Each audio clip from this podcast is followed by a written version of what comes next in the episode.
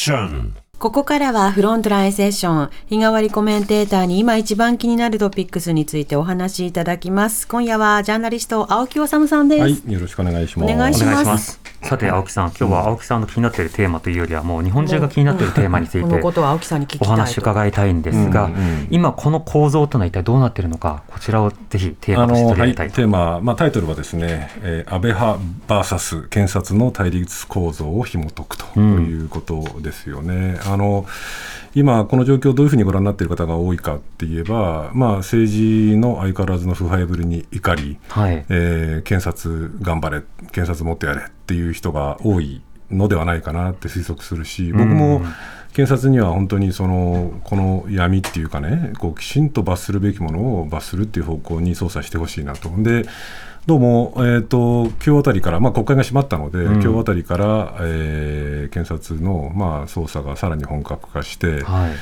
見ていると、まあ、いろんな検察関係者に聞いてみると、おそらく安倍派の会計責任者の刑事責任追及はほぼ間違いない、あまあ、当たり前ですよね、うん億単位の金を裏金にしてたってことになれば、まあ、これからこれまでのこう前例からしても、億単位だと刑事責任追及は必至。はい。でさらに問題になるのは、会計責任者っていうのは安倍派の、まあ、安倍派に限らなくてもそうなんですけれども、政治家じゃないんですね。うん。なので、この会計責任者は刑事責任追及される可能性がもちろん十分あるんですけれども、はいその会計責任者に指示を出していた、あるいは命じていたあと見られる派閥幹部、うん。えー具体的に言うと事務総長ですね、これはもう各メディアで報じられてますけれども、時効にかかっていない5年間でいうと、下村さん、下村博文さ、うん。ん。それから西村前経済産業大臣、はい。それから今は、えー高木、えー前国対委員長になるんですかね、自民党の、おこのあたりが刑事責任追及されるかもしれないと、それから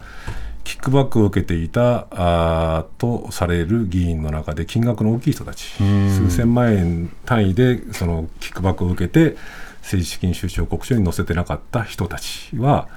去年、園浦健太郎さんがはい。4000万円のそのパーティー券の不記載で、まあ、あー略式命令で罰金刑になってるんですけれども、罰金刑罰金刑受けると、これ、公民権止まるので、うん。だからまあ政治家としては相当ダメージなんですけれども、その前例に倣えば、場合によっては、複数の議員が安倍派で、そういう同じような形になってもおかしくないっていうことで言えば、検察がどこまでやるのかっていうのが一つの焦点にはなっているそうですねっていうのが。今の現状ですよね。その裏ラインの4000万っていうのに、そこに線引いていいのかっていうのは、個人的に疑問も相当あるんですけれども、うんでもその下にもおそらくいろんな線引きというのはあるのだろうが、うんしかしながら、今、あの安倍派議員などが戦々恐々としているのは、やはりそれぞれのその金額の、まあ、高などによって、うん自分は上げられるのではないか、あるいは秘書や周辺の人物がどういった証言をするのか、それぞれがこう睨み合いというか、お見合いしているような状況ですよね。そうですね。でその今、チキさんが言ったね、まあ、チキさん分かってると思うんだけど、チキさんが言った、その4000万円だ以上だったらまずくって、4000万円以下だったらまず、あのなんていうのかな、こう刑事訴追されないのはおかしいんじゃないのっていうふうに思ってらっしゃる方もいると思うんですけれど、それは全くその通りで、例えば今日鈴木前総務大臣が60万円でやら、えーをのキックバックを認めたと。うん。じゃあ鈴木さんどうなのかっていうと、まあ、これまでのその状況だと60万円じゃもちろん刑事訴追は刑事責任は追及されないと、うん。でも庶民感覚で言えば60万円って大きいよねっていう人多いと思うんですけれど、個人が60万脱税って言ったら結構なインパクトですよね。ありますよね。だけどこれはねまさに検察 VS その政治政界っていうもののこうやっぱり基本原則に僕立ち立ち戻るべきだと思っていてね。うん例えばそのどんな政権だろうとどんな政治家だろうと当たり前ですけれども民意選挙を通じて選ばれている人なわけですよね。はいでその人たちに対していくらその検察というこう本来独立性が非常に担保されている準司法機関だとしても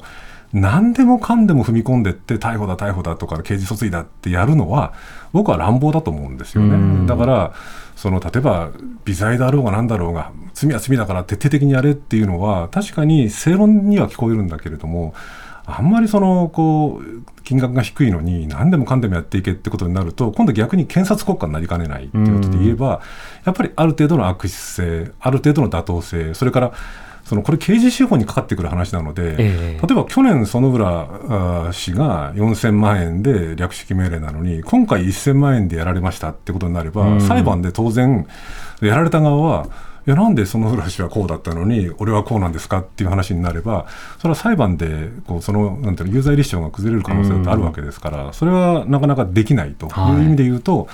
やっぱり前例をそのなんていうのかなこうにある種の基準としながら検察がやるっていうのはある意味で至極逆に言えば当然のことでもあるっていうことですよね。徹底すると、あのうん。法の過剰という議論も法律にはあって、うん。例えば人が法を犯してないという状態というのは全くありえないわけですよね。うん。あの交通法規などに違反したことがない人はいないんだけれども、それをすべて上げようとすれば、誰でも恣意的に逮捕することができる。うん。だから法律の違法性を徹底的に懲らしめろって議論は、実は万人が罪を問われる状況ではなくて、万人の中から選択的に意図的に誰かをだけ挙げるということができる社会でもある。だからこそ一定の線引きが必要だ。そういうことただし、夢夢自民党関係者に思ってほしいのは、4000万までは政府みたいな、そんな認識にはぜひならないでほしいならないでほしいっていうところですねというこ。とですよね。でそういう意味で言うとだから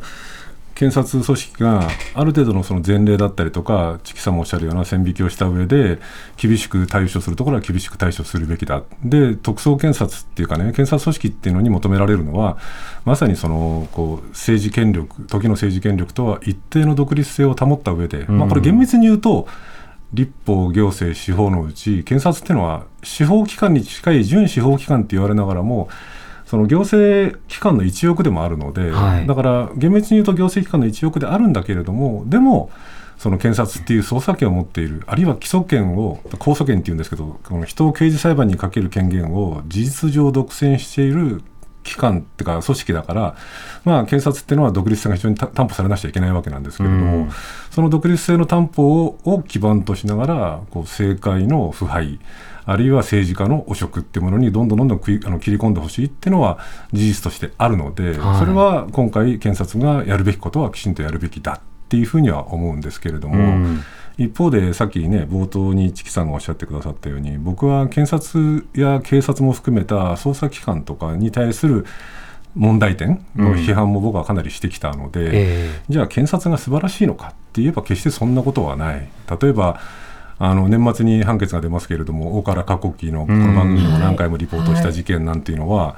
警察もひどいけれども、はい。起訴した検察もひどい、あるいは人質司法だったりとか、まあ、例えば密室の取り調べだったりとか冤罪事件だったりとか死刑制度だったりとかっていうものを見れば、検察っていう組織も決して正義の機関なんかではなくてむしろ本当に数々の悪弊を抱えているそのまあこう一つの大きな権力であるっていうことを見ながら、えうん。だからその検察っていうのも別に正義でもないでかといってもちろん正解には問題があるはい。だから僕はここから導き出される教訓としてこれについては僕はあちこちで喋ってるんですけれどもやっぱり基本的にはそのそれぞれ問題は抱えてるけれどもそのこう権力機関っていうのは過度に一極集中させずにうん相互にその互いに牽制しながらチェックをし合うっていうことの重要性だから2020年にはい。その当時のこう安倍政権のお気に入りとされた東京高検検事長を定年延長してうん。検察まで掌握したなんてことは断じて許すべきじゃないし、はい、黒川さんの時ね。黒川さんですね、はい。あれがなかうまくいかなかったから結果的にね。うん。今があるという可能性も十分にあるので、はい。そういう意味で言うとやっぱり安倍政権のあの振る舞いっていうのはひどかったよねと、うん。ただ一方で検察が圧倒的な正義ではなくてさっき言った通りいろんな問題はあるのでむしろ正解はね例えばてか政治の役割っていうのはあんな絡め手で自分のお気に入りの検事の定年延長をして検察署あ検事総長につけて検察を掌握するんじゃなくて、うん。むしろ取り調べのこう可視化であったりとかあるいは人質司法の解消であったりとか、はいあるいは再審法の整備であったりとかみたいな形で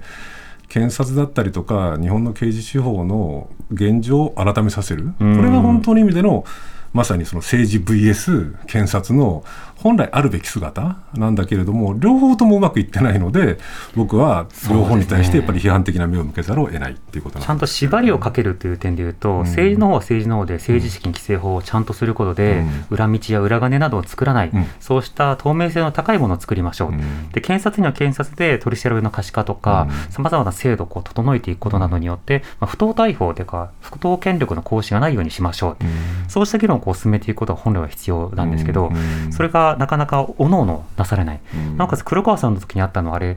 新聞記者との掛け回しじゃないですか。そうですね。でそれも含めて、じゃあうん。新聞なども